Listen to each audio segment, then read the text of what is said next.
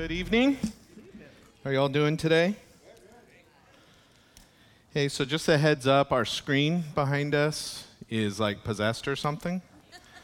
So it's doing weird stuff, and if it just wigs out tonight, just pray, right? Pray over it. Uh, but just ignore it. We're gonna shut it off if it gets too bad. But like, if I see you guys like go glassy-eyed and just look past me, I'll know what's happening. All right. Well, welcome to all of you tonight here in our room and joining us online. Uh, tonight we're going to be talking about how to catch flies. Yes, you heard that correct. How to catch flies. But before we get to that, I want to ask a question. How many of you have or have had toddlers in your lives? Yeah, a lot of you. Awesome. Yeah, I was reading online today uh, this uh, um, article, I guess it was what it was called but somebody said uh, toddlers have their own rules. And so they wrote this thing called Property Laws for Toddlers. And here are the laws, property laws for toddlers.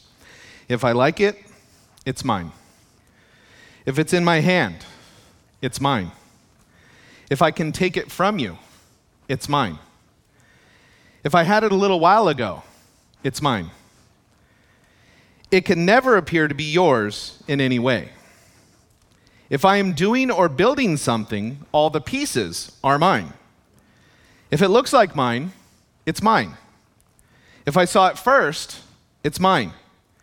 If you are playing with something and put it, put it down, it then becomes mine. And if it's broken or uninteresting anymore, well, then it's yours. But the pieces are probably still mine. All right? You know, those are fine rules for toddlers, but uh, not so much for mature believers in Jesus Christ, right? Uh, for followers of Jesus, you know, the word that we live by isn't mine and me, it's yours. Not me, but you. Not self, but others. And so I said uh, just a few minutes ago, we're going to be talking about catching flies. This came from uh, something that is attributed to Benjamin Franklin, written in 1744 in Poor Richard's Almanac. And he said this, and some of you probably heard this phrase You'll catch more flies with honey than you do with vinegar. You guys ever heard that before? Right? I think it was last year at my house, we like had an invasion of the fly nation, right? And there were just those little gnats that get all over the place and it was for weeks. We were just battling, and they're like everywhere. And we're like, what is going on, right? And then, I, gosh, after weeks or a month, some, some ridiculous amount of time, we found in the kitchen, stuffed behind something down in the corner, was, was a bag of fruit that had been given to me by a neighbor a month ago.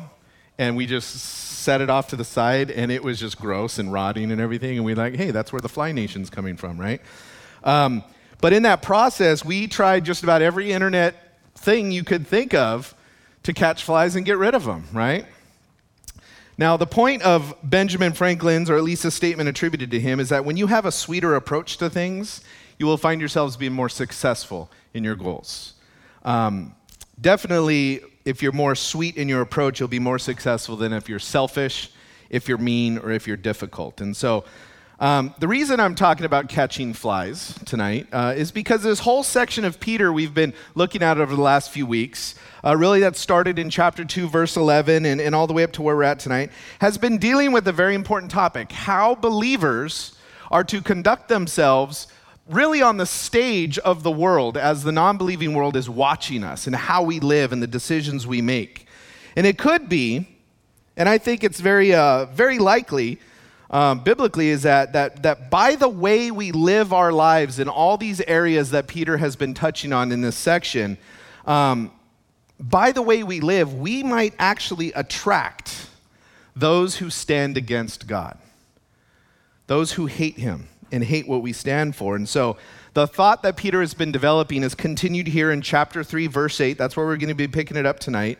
And really, Peter starts it there by saying, finally.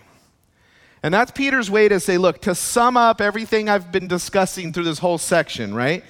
So, again, you know, we've discussed three major areas previous to this in our social interaction as believers, right? Christians, saved Christians living in this world. We've talked about how to, how to conduct ourselves in society in relation to being good citizens and how we relate to the governments above us, even the bad ones.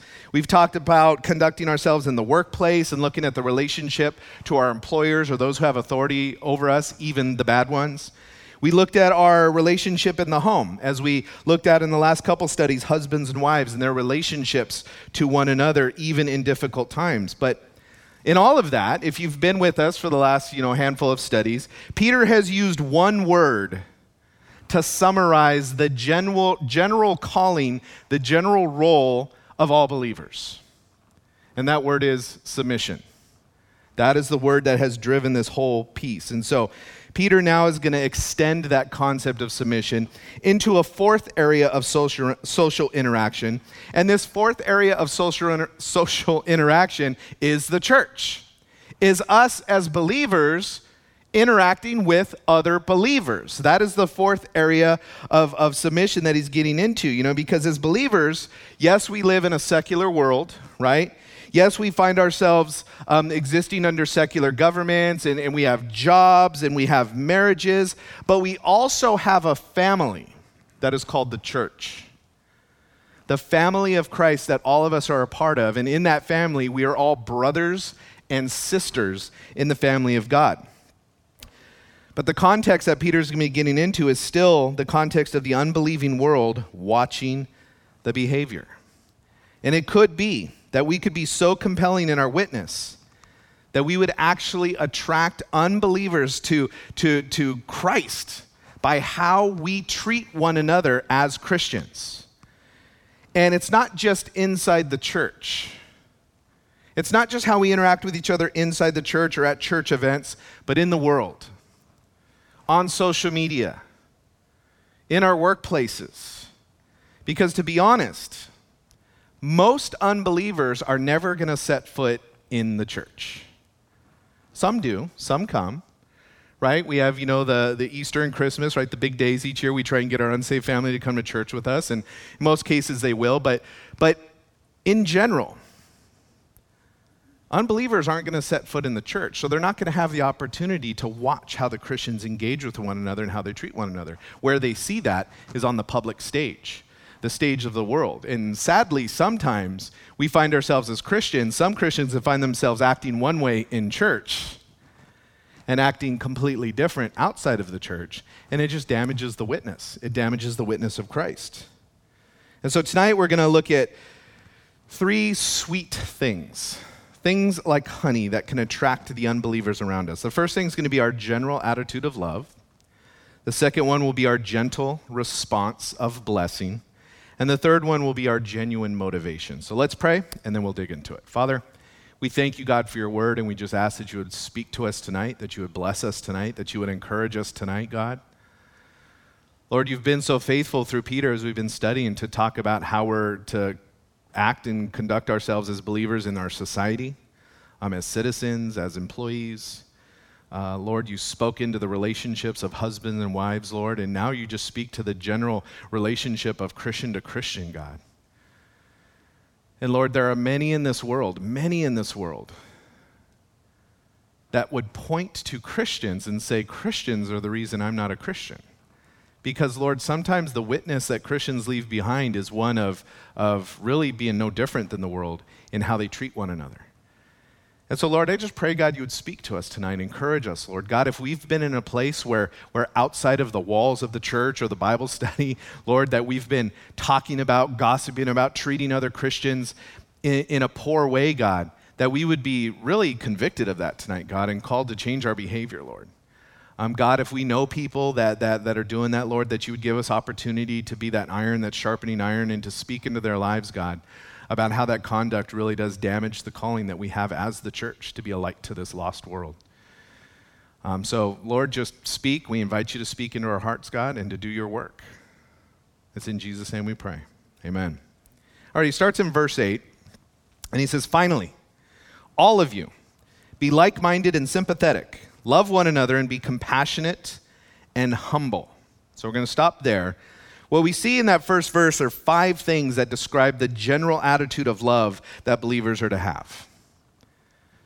In general, but specifically towards one another. It's an attitude that I really do believe can, can attract the unsaved because as they see how the church, the believers treat one another according to the Word of God and in that godly way, I think you would all agree that it is becoming more and more radically different than how the world treats each other in the world. And so we stand out when we do what God is telling us to do. And so these five things here, you could sum it up if you're taking notes. It's love, right? love one another, right? So, but let's, let's dig into it. He goes, finally, all of you, be like minded. That word, phrase, like minded there, means to be united in the same mindset. United in the same mindset. So he's talking to us, the church, and he's going, look, be united in the same mindset. Now, you might think about that and you go, is that even possible? right? Because we all have our own mind, don't we? Some of us might define being like minded as, well, yeah, when you agree with me, we're like minded, right? That's not what he's talking about here. You know, when we just simply say, as long as you agree with me, we're of like mind, that isn't being united in the same mindset. That, that's just uniformity, right? If everybody thought exactly the same thing in the same way about everything, that's, that's just uniformity. That's just us being you know, carbon copies, and that's not what he's getting at here. He's not saying that every believer is to think exactly the same, right? I mean, it's obvious. We all have different opinions about things, um, pretty much just about everything, right? If we got into a conversation about politics, oh boy. If we got into a conversation about COVID mandates and vaccines, oh boy.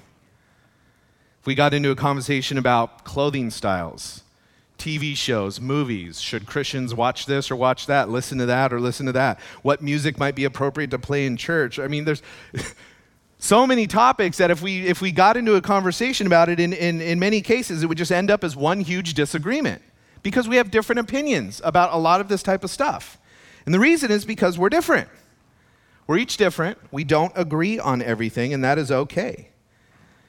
You know, within the church, even today, you know, we, we differ. We have different opinions when it comes down to theological issues. We have different opinions on the end times and how that's going to play out. We have different opinions on the rapture and when it's going to happen, right? You got people that are very pre tribulation and mid tribulation and post tribulation rapture, you know, and, and, and people will argue about all these things. People have different opinions about the millennium, like, are we already in it? Did it already happen? Is it still in the future? There's all these different opinions on stuff. And, you know, it's okay for us to have different opinions on some of these issues some of these issues, right? Not all the issues, because there are certain things that we are called to have a united mindset about, truths, the core doctrines of our faith. But the peripheral stuff, we can disagree on. I have my opinion on when the tribulation is going to happen, but I might be wrong. And if you disagree with me and you have a, di- a different issue on when the tribulation is going to happen, that doesn't affect our salvation in any way, shape, or form. We can disagree with that and still love one another, right? The early church had its disagreements. You know, you read through Acts and stuff, you'll, you'll see that people had different ideas on, on whether you could eat meat sacrificed to idols, right? And there's disagreements about it. They had to figure that out. Uh, keeping the Sabbath, right? Which day should we worship on? There was disagreements about that. Paul and Barnabas, they had an argument over John Mark. Um, the 12 apostles, I mean, gosh, they argued over who would be greatest in heaven, right? We have different ideas about stuff. The New Testament is full of disagreements between believers. But even though we're not called to think exactly the same, we are called to be like minded. And so to kind of define that is, is, this is this is what I found one guy say about it. He goes, a like minded here is cooperation in the midst of diversity. That's what I think he's talking about here. That in the midst of our, our, our, our, different ideas and opinions about things, that there are cooperation on the things that, that, that we can't differ on. There's cooperation in the, you know, I might disagree with you on how to put this event together, but we could still work together. That's the idea of being like minded. I think the greatest example of this is the human body. And incidentally, it's an example that Paul the Apostle used to describe the body of Christ, right? There's different members within the body. There's different parts that have different operations. You know, if, if everybody was the hand, well, then we would never go anywhere because there's no feet. But if everybody were the feet, we'd go everywhere but get nothing done because there's no hands, right? I mean, that idea of that we're all different parts of one body. And although the hand might have a priority on something that is different than the foot, both of them should cooperate on the greater goal of doing the thing, whatever the thing is in that, in that context. They cooperate together in their diversity to achieve the higher goal. And that's really the very thing that Jesus prayed for, for his people. In John chapter 17, verses 20 through 21, this is what Jesus prayed. He said, I pray not only for these, speaking of his disciples, but also for those who believe in me through their word, speaking of all of us to today, Christians. May they all be one, as you, Father, are in me and I am in you. May they also be in us so that the world may believe that you sent me. Now, we don't have time to get into the doctrine of the Trinity, which I believe is a biblically taught thing, but you have God, one God, right? But there are differences between God the Father and God the Son and God the Holy Spirit. But they're unified together as one God. There's a cooperation in the diversity there and what it is that we are called as God's children to cooperate on or to be like minded about. These are those things that we call essentials of our faith, right? Jesus Christ is God in human flesh. We're united in the same mindset on that. Should be. He came to this earth, took our place by dying on the cross. That's the gospel. He rose physically from the dead and he's coming again. These are core issues. These are foundational issues to Christianity. If you, if you say, I'm going to have a different opinion on these core issues, you're not being like minded. You're being not Christian in, in any way, shape, or form, right? And, and there's cults out there that have these radically different issues on these core doctrinal theological truths of Christianity, and, and they try and call themselves Christians. Mormonism is, is one of the examples of that. Mormonism wants to be known, or at least used to, really push to be known as a Christian denomination. They wanted, we are Christians, we're just like Christians. But when you look at the foundational truths, no. We believe Jesus is God in the flesh, you believe Jesus is Satan's brother. That we can't, there's, there's no unity there, right? And so these foundational core truths were united in the same mindset regarding these issues because they're the foundational doctrinal truths that, that one must believe to be Christian, but then because they are the very thing that work towards the greater goal. What is the greater goal? Well, Jesus said it right there in that verse I just read that the world may believe. That the world may believe in Jesus that He is the one God sent, that He is the source and in, in, in, in, in the very place we find salvation. But the details of how you and I might go about sharing the gospel, that can differ. Some people go tracts. Tracts are the only way to share the gospel. Other people go, nope, unless you're standing on a soapbox, it's not really evangelism. When I was in a hardcore band years ago, you know, we would go out and we would play our set, and then we would sacrifice one of our songs in our set to preach the gospel in these clubs that we were at. And we had people tell, I had people tell me that that's not evangelism. Why? Because you don't like the music? are you kidding me? We can differ on those things, but we are to have a like mind on the very essential things. Then he says sympathetic. That word sympathetic means to feel the same thing. So he starts with look, be like minded, right? Be united in the mindset be united in those core truths. And then he goes on to say, and, and, and feel the same things. But what he's really get, getting at is feel each other's hurts. Feel each other's hurts. In other words, don't be callous, uncaring towards your Christian brothers and sisters. We are called biblically to share each other's joys and to share each other's, each other's sorrows. Romans 12, 15 put it this way Rejoice with those who rejoice, and weep with those who weep. And if you don't like that one, then we got 1 Corinthians 12, 26. So if one member suffers, all the members suffer with it. If one member is honored, all the members rejoice with it. This is being sympathetic, right? Then he says, love one another. That's literally to, to have love for each other like siblings. Makes sense, right? Because we are all brothers and sisters in the family of God. Now, some of you may go, Well, you didn't know my sibling growing up, right? Little love, no love, right? It was just, it was, it was brutal. You know, me and my brother growing up, nobody would call us friends, right? I'd lock him outside and he would get mad and grab the, the dog chain and come swing it at me. I mean, we were, we were, it was battle, right? Battle. But now, man, there was just such great love for one another, right? We had a season of difficulty there. But the idea is, is to have this, this, this Philadelphia love, this brotherly love, this familial sibling love, that they are family. I love them as family. You know, and Jesus even pointed out, this said, this is proof that you're saved right? You remember in John 13 35. By this, everyone will know that you are my disciples if you love one another. And then when he says, by this, everyone will know, who is everyone? Well, in Peter's context, it's the unbelieving world that is watching that is seeing those two Christian coworkers at their job and how they talk about each other and how they treat one another and how they support one another and and you know those Christians they see in their you know whatever their gaming groups or their you know basketball teams or whatever, wherever they're they're they're observing. But we could put it this way. If you can't even love your family member in Christ, who is united together to you through the same sacrifice, the same blood of Christ, how are you ever going to have love for unbelievers who hate you and hate your God and hate who you, what you stand for and everything you believe in? Because we are called, as Jesus is, is, is, is, is exampled for us, to have that heart, that, that care, that compassion for the lost and dying world. And we should care about their condition. We should care about the fact that they're going to hell. And we, and we should care so much about it that we will then go, what, how am I behaving towards my Christian brothers and sisters? Is it, is it sending the wrong message to them?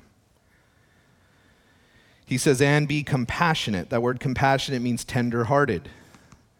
Now, this is a really fun Greek word because literally what the Greek word means is to have healthy bowels right? Did, did Pastor Nathan just tell us being regular is an evangelistic tool, right? Is that what he just said? Um, kind of, but let me explain. In ancient times, um, it was believed that, that the deepest, most intense emotions were felt down in your intestinal region, right? In ancient times, it was really believed that. So, that idea of, of being tenderhearted, like having this deep compassion for somebody, this idea was that you would feel it in your gut. And so, if your gut felt good, you know, if your gut had a good feeling, then, then this, that's what he's talking about. Have healthy bowels, have good bowels, right? Um, the idea, you know, today we, we, we feel things like, I have a gut feeling. That, that's come from this type of thinking. Um, you know, and so basically the idea is this this is how I interpret this treat one another in a way that doesn't make you sick to your stomach. Right? At the end of the day, when you look back on how you treated your Christian brothers and sisters today, are you like, oh gosh, I'm sick to my, oh, it makes me want to throw up? Well, then you did something wrong, okay? Um, in action, it's basically the idea of being deeply concerned for others, you know, and really the church should be a place, the body of Christ, you know, should be a place where, where the wounded and the beat up of this world can come and feel care and feel concern and feel compassion, right? They should be able to experience that in the church. And then the last thing he uses there is humble. Other translations might say humble minded. Um, but this is really a shocking thing for Peter to write at the time because at the time in the Greco Roman era, um, this concept of humble mindedness was considered a weakness it was not a virtue by any sense of the word. The concept of the uh, Greco Roman era was that when we went in and conquered people, we forced them into being humble minded people. We forced them into being slaves. We for, right? So, so the concept of being humble minded was something that was, that, was, that was radically negative in the culture. The culture of the day was, was big on self confidence, self esteem, self assertiveness. Hmm, sounds familiar. But Peter is going, no, no, no. That's not the attitude you're supposed to live in. Be humble, be humble minded. And really, because humility is, is, is the grease that, that keeps the gears of relationship running healthy. Right? When you're able to, to step back and go, oh, uh, maybe, maybe I'm not going to assert my will here and, and insist on me being right and force my way, but I'm going to be humble. Maybe I'm wrong.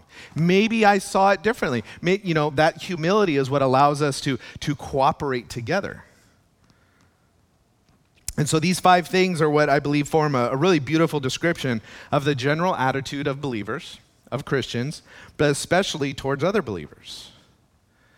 And as I said earlier, to sum it up, it's just love them. Love them.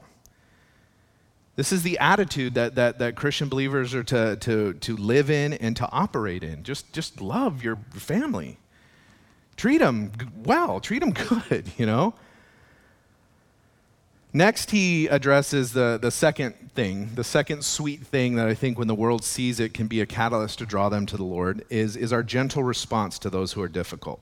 So, verse 9, he goes on to say, not paying back evil for evil or insult for insult, but on the contrary, giving a blessing, since you were called for this, so that you may inherit a blessing. So I'm going to let you guys in on a secret. Just because someone is saved doesn't mean they are always pleasant. right? Shocking. Just because someone is saved doesn't mean they are always pleasant. And, and, and you know, as believers, generally and specifically to one another, we're called to, to be everything that, that verse 8 said, right? To be like minded, to love, to be sympathetic, all of these things. But, but sometimes um, we ourselves or someone we're engaging with, you know, might be in a season where, where they aren't those things in verse 8 they aren't behaving that way, maybe intentionally, maybe unintentionally. And the reason I believe that, that he, is, he is highlighting Christians, he is talking about Christians to Christians here, is because in verse 8 he goes, Finally, all of you, right? He's talking to the, the readers of this letter. And then he says, like minded, right? Have a, have a unified mindset. And then he says, loving one another, right? He's talking to the believing church. And so then when he goes on here, not paying back evil for evil, it, it can apply to, to people outside of the church, you know, treating you badly, but, but I think contextually he's saying, look, sometimes we treat each other evil. Sometimes we insult one another. And so this, this the evil, the insult spoken here, I, I really do believe primarily it's, it's the context of a believer to another believer, right? And so really what he's getting at here is what is our response to antagonistic family? right? What is our response to, to our Christian brother or sister who might be, who knows why, having a really, really bad season, right? He basically says, don't hit back, don't yell back, don't hurt back. Instead, bless them in response. That's really wild, right? I mean, it's biblical. Luke chapter 6, verse 28 it says, Bless those who curse you and pray for those who mistreat you. It doesn't say there, I'm only talking about believers or unbelievers. It's a general statement. Romans 12, 14. Bless those who persecute you, bless and do not curse. 1 Corinthians chapter 4, verse 12. It says, When we are reviled, that word reviled means to be insulted, we bless. When we are persecuted, we endure it. When we are slandered, we respond graciously.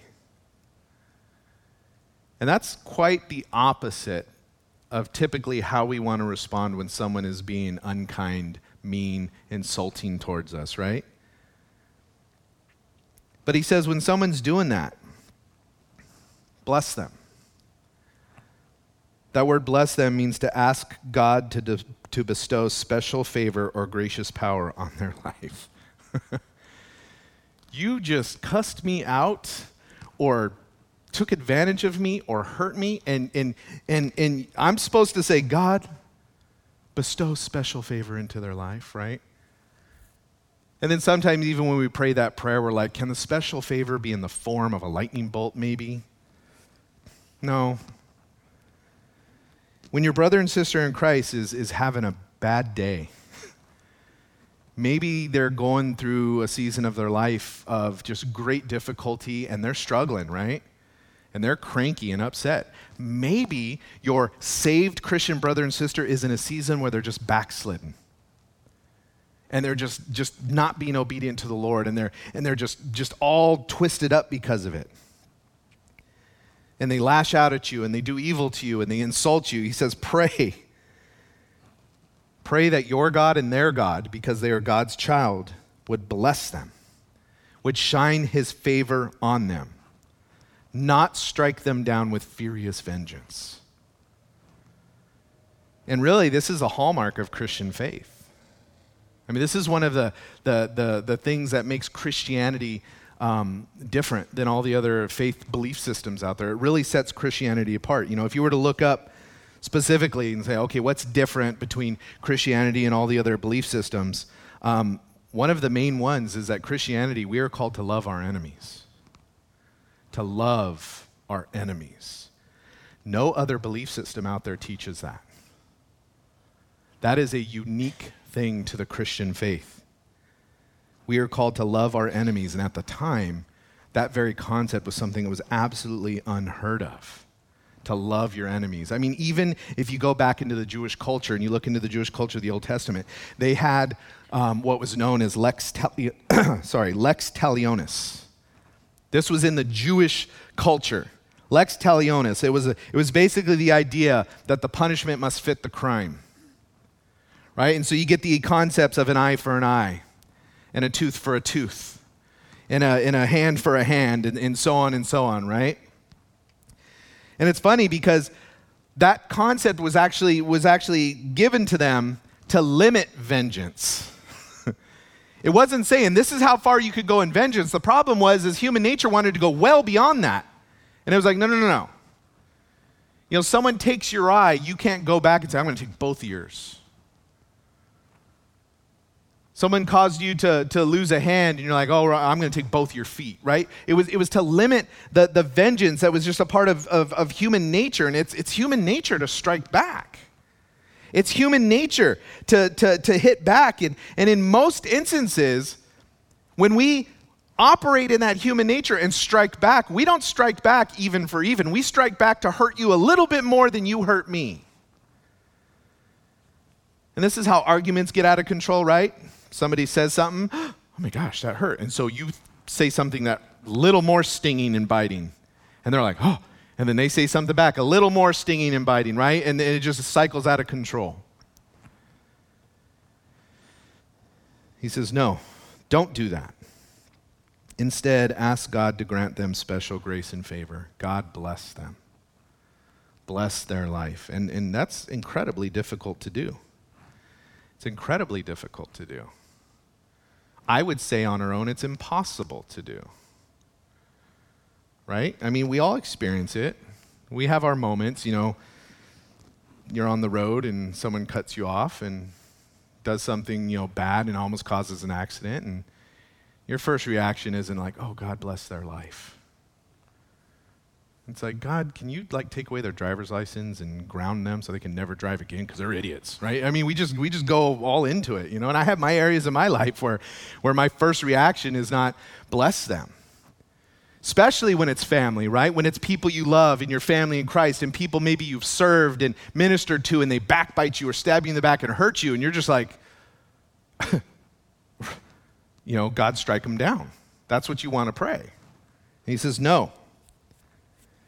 And I believe why, and I've experienced in my life that when, when you intentionally pray for those that have wronged you, especially your, your, your brothers and sisters in the Lord, you know, they, they've hurt you, they've insulted you, they've done evil to you, something, and you go, you know what, God, just, just Lord, they are your kid, and I don't know what they're going through, and maybe I do know what they're going through, and, and maybe it's justified, maybe it's completely unjustified, but God, I want to do what your word is saying. And so, so Lord, just bless them. They're, they're your kid. Fix it. Do what you do. We find that our hearts will change towards them. I've found that to be the case that your heart softens, the hurt, the anger just melts away. And he says at the end of it, he goes, Since you were called for this, so that you may inherit in blessing. You know, you're blessed when you bless. We are blessed when we bless. When we go against our sinful nature, instead of giving into it and doing what might feel natural, what the world says to do, when we go against that and we bless, when we turn the other cheek, when we go the extra mile, when we bless when we're insulted, man, I mean, we are just opening ourselves to great blessing here today on this earth and then in blessing in heaven tomorrow. It's a biblical truth. In Matthew chapter 5 verse 11 it says this, "You are blessed when they insult you and persecute you and falsely say every kind of evil against you because of me. Be glad and rejoice because your reward is great in heaven." Proverbs has this one uh, uh, verse, and it's kind of debated by, by scholars and people way smarter than I am on stuff, but, but it, it talks about you know, being kind and serving your enemies, and in doing so, you will heap hot coals upon their head, right? I don't know if you've ever experienced the, the person who's being nasty and hurtful and hateful towards you, and you just respond in kindness and everything. It, just, it like sometimes makes them more mad, right? But I've also seen that situation where they get so mad and they're so confused and they're so just taken aback by the thing that it is the very thing that led them. But how can you be that way? Well, it's Jesus. That's why. So, so far, we catch flies by our general attitude of love, our general response of blessing, and the third and final point is by our genuine motivation. Look in verse 10. He goes, For the one who wants to love life and to see good days, let him keep his tongue from evil and his lips from speaking deceit. And let him turn away from evil and do what is good. Let him seek peace and pursue it, because the eyes of the Lord are on the righteous and his ears are open to their prayer. But the face of the Lord is against those who do what is evil. So, why? Why are we, we, we to do the things that God's commanding us here? You know, what's the motivation? Right? In verse 8, he says, Do this. Verse 9, don't do this. Verses 10 through 12, because. Right? He goes, For, and then he gets into the verses, right? Peter's quoting from Psalm 34 here. And, and, really, the, the, the underlying concept of this is, is why do we do the things God's commanding? Well, I believe what Peter's reinforcing here is we do what God commands us to do because he says so. And that's enough. Sometimes we don't feel like it's enough, but it is enough, right?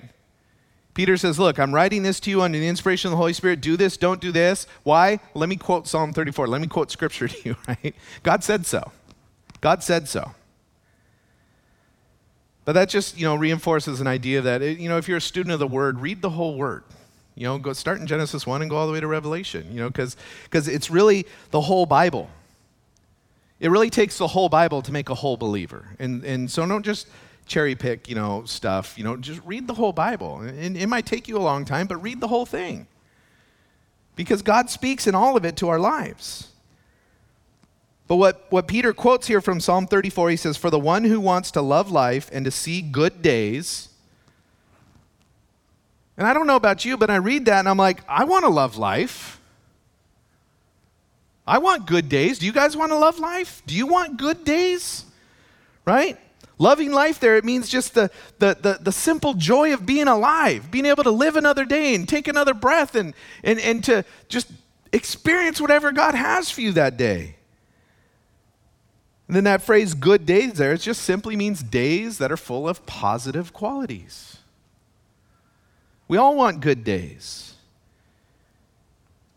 And he's asking that question look, the one who wants this. And I believe the reader, the, the reason Peter is quoting this, he goes on to explain some of that. Let him keep his tongue from evil and his lips from speaking to deceit, right? It's just speaking of what Peter just said in verses 8 and verses 9 here. Love people. You want to love life? You want to have good days? Love people. Love them. Both the good people and the bad people. Some people just hate life. And I don't know if you've ever engaged with people that just hate life and they're miserable. And it's just really a drag trying to, trying to interact with people that hate life. King Solomon, who had every reason to love life, because he had so much, he had everything, said this in Ecclesiastes 2:17. Therefore I hated life because the work that was done under the sun was distressing to me, for everything is futile and a pursuit of the wind. Yeah, if your life is full of selfish pursuit, selfish living, selfish gain, you will always be disappointed. You will always be frustrated. You will always be empty. Jesus said, I am the way, the truth, and the life. It's a life that is focused on Him and dedicated to Him and seeking Him. It doesn't mean we're not going to have difficulties around us, but in the midst of those difficulties, we're going to have peace and we're going to have joy. Not only do some hate life, but some just endure it, right? You ever talk to that person? They just seem to be like enduring life. Hey, how you doing today? Oh, I'm okay. Just making it through one more day. And we all have those seasons. I'm not saying we can never have rough times, right? But if that's your if you're a Christian and that's your attitude for for weeks, months, years, something's wrong. Something's wrong. I believe enjoying life comes when we realize, in the face of everything, good and bad, when we realize that there is a sovereign God who loves us, who exists outside of time, who knows all things, past, present, and future. And, and, and, and as a believer, He's in charge of my life. I've, I've yielded my life to Him. When we realize that He allows the good and the difficult people that come into our lives, and He allows them to be there for a purpose. There is a reason why there's this difficult individual. There's a reason why these people are here that are easy to, to love. There's a reason for all of that. that that's, that's one of the motivations. Say, God, I believe you're in charge. I believe you're, you're, you're allowing all of this. And so, so I'm, I'm not surprised. But help me to be uh, who you're calling me to. Help me to, to, to behave how you're calling me to behave. So, God, because I believe you're sovereign, because I believe you, you've allowed this to happen, because I trust you, God, I'm, I'm, I'm going to treat them with blessing, not cursing. I'm going to keep my tongue from evil, as he says here. I'm going to keep my lips from speaking deceit, right? I'm not going to insult them. I'm not going to be the one who does those things. I'm going to turn away from evil and do what is good. I'm going to seek peace and pursue peace. Not, not keep the argument going not keep the fight going not keep pouring fire on it but but but seek peace. Even if it's awkward. And the second motivation i think is in the second part of what he quotes there. He goes because the eyes of the lord are on the righteous and his ears are open to their prayer. But the face of the lord is against those who do, who do what is evil. You see god is watching over us his kids. He's watching over us with, with care. He's, he's, he's, he's endeavoring to take care of us. Sadly, for a lot of us, he doesn't violate our free will to do that, right? We still make stupid decisions and find ourselves suffering the consequences of our own stupidity. But God even works in and through that to teach us and to mold us and to shape us. But God is watching over his kids. He's, he's, he's working to protect us, and he's paying attention to us, and he's listening to us when we pray. It's interesting because he just got done talking to the husbands and said, Look, tweet, tweet, treat your wives right so that your prayers may not be hindered. And then here he's going, Look, body in general, the Lord's eyes are on the righteous, and his ears are open to their prayers. But the face of the Lord is against those who do what is evil. Wow. Those who do what is evil? The Lord's face is against them. You know what that tells me? I don't have to worry about the people who do evil to me. I don't have to worry about the people who wrong me and insult me. God sees what they do, God is aware, and God is the one who's going to sort it all out in His time according to His will and His way. The Bible says that God said, Vengeance is mine, says the Lord. I trust that. I trust that. So when someone wrongs me, I don't have to be like, oh no, I have to get them back or they're going to get away with it. They might live this whole life never getting the justice that they deserve, but one day they will stand before God Almighty. And especially if it's your family member that's wronged you, it's like, oh, I got to get them back. Are you kidding me? That's not how family treats family.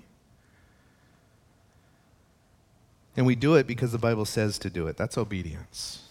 That's submission. That's yielding. I do it because I know God is watching over me. I know his intent is to take good care of me, and I know he will deal with those who've done evil towards me. I know it. And so, in the process, and when evil is done towards me and insulting is done towards me, from the world especially, but, but when it happens from my own family, bless them. Pray that God blesses them. Bless those who insult you, bless those who do evil towards you. And really, I think the reason he's calling us to do that is because God blessed us when we were doing evil to him. It says in Romans chapter 5 verse 8, "But God proves his own love for us, in that while we were still sinners, Christ died for us." Just a few verses later in Romans 5:10 it says God reconciled us to him while we were still his enemies. Think about that next time someone wrongs you and you're like, "Oh, I need to get them back and I need to pray cursing on them and especially if it's your family member in Christ. Oh, you know what? They need to be dealt with. God deals with his own kids. You can trust that. Rest in that. He disciplines his children. We've all experienced it. We get out of line. God has a way to discipline us. You know that person that you think they're getting out of line, God's going to deal with them. You don't have to be the one that, oh no. God says, no, no, no. You, you, you bless them when they're doing evil to you. You bless them when they're insulting you. Why? Because when you were my enemy, when you hated me, when you blasphemed me, guess what I did for you? I came to this earth and died on the cross for your sins, every single one of them, so that you could be saved, so you could have forgiveness, so you could have salvation, so you could be transformed from the inside out. I did that for you when you hated my guts.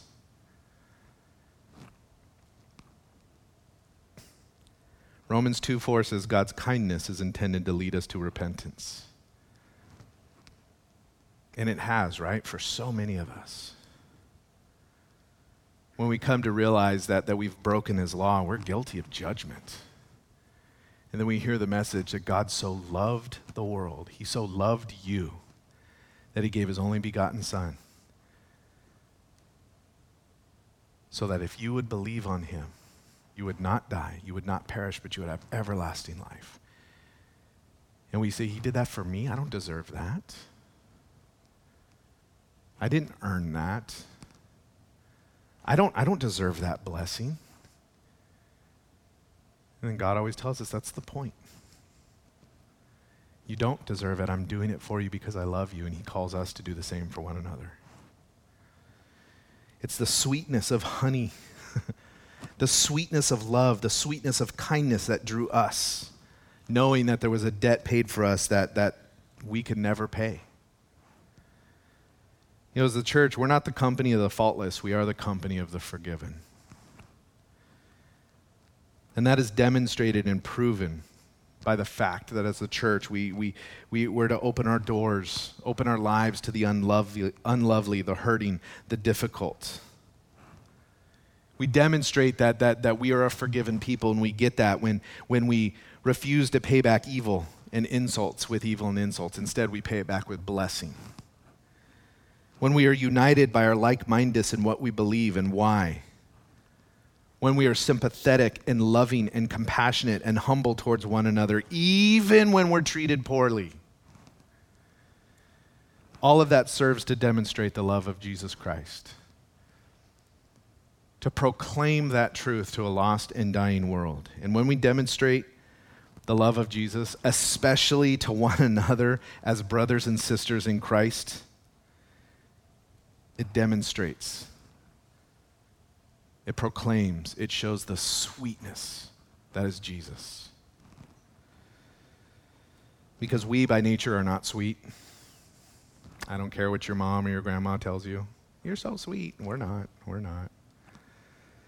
We get upset, we lose our temper, whether it's in our cars or in line at a store, listening to a conversation or whatever, right? Something is said, something is done, and something inside of us just wells up and we want to fight back. But as we submit our lives, as we yield our lives to the Holy Spirit, as we let God change us from the inside out and do what He's calling us to do and live in obedience, Stop trying to justify our sins. Stop trying to, to explain why my sin is okay, but simply acknowledge that I've sinned against God. I deserve penalty. I deserve all of it. But God, please save me. Please forgive me. Come into my life and be my master. When we do that, we find that the work of the Holy Spirit in our hearts is the thing that very transforms us to make us Christ like towards one another. And when we are Christ like towards one another, we are blessed because of it. Amen? Let's pray. Father God, we thank you, Lord, for your word. And uh, God, I just pray, Lord, that you would work in, in every single believer in this room, God. Lord, we are saved because of what you did on the cross. You died in our place. You granted us salvation. Not because we earned it, not because we deserve it, but because your great love for us. Lord, you poured out blessing into our lives when we hated you. You poured out blessing, Lord, the ultimate blessing of salvation. You did that work for us, Lord, especially today before we were even alive. And then, God, so many of us lived lives of blasphemy and lives of sin and lives of destruction. And yet, Lord, you patiently lovingly just kept reaching out to us. Brought people across our paths, brought tracts and literature across our paths, had people we know, God, that, that, that committed their lives to you come and share with us, Lord, invitations to church, all of this stuff, Lord, because you wanted us to know the sweetness of your love and kindness. And Lord, you call us to treat each other in the church with that same sweetness, God. Knowing that as the world sees your people behave the way you lived, when the world sees your people obey you, God, even when it's difficult, even when it's with difficult people, Lord, when the world sees that, it proclaims the radical change that you wrought into the lives of those who commit their, themselves to you. And so, Lord, help us, God. We can't do it by ourselves, Lord. I ask for every believer in this room, Lord, that you just fill us with your Holy Spirit, God. We know we're sealed, Lord, but sometimes we just we just need that help, Lord. And God, it's not that we're lacking you in our lives. We're just simply not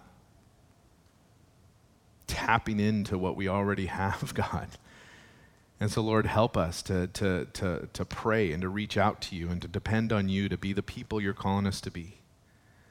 That our witness would be secure, that our witness would be bold, that our witness would be sound, and that the people we know in our lives that simply do not know you as their Lord and Savior would come to know you. That they would come to salvation through the witness of our conduct.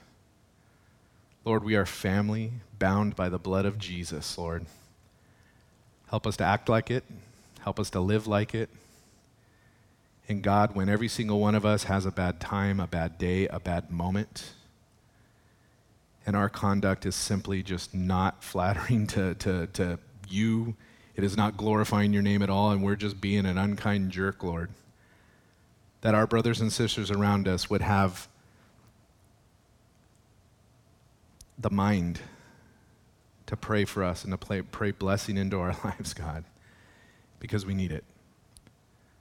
Lord, we thank you, God, for who you are and what you've done. We commit ourselves to you in every way, Lord. Bless us. In Jesus' name, amen.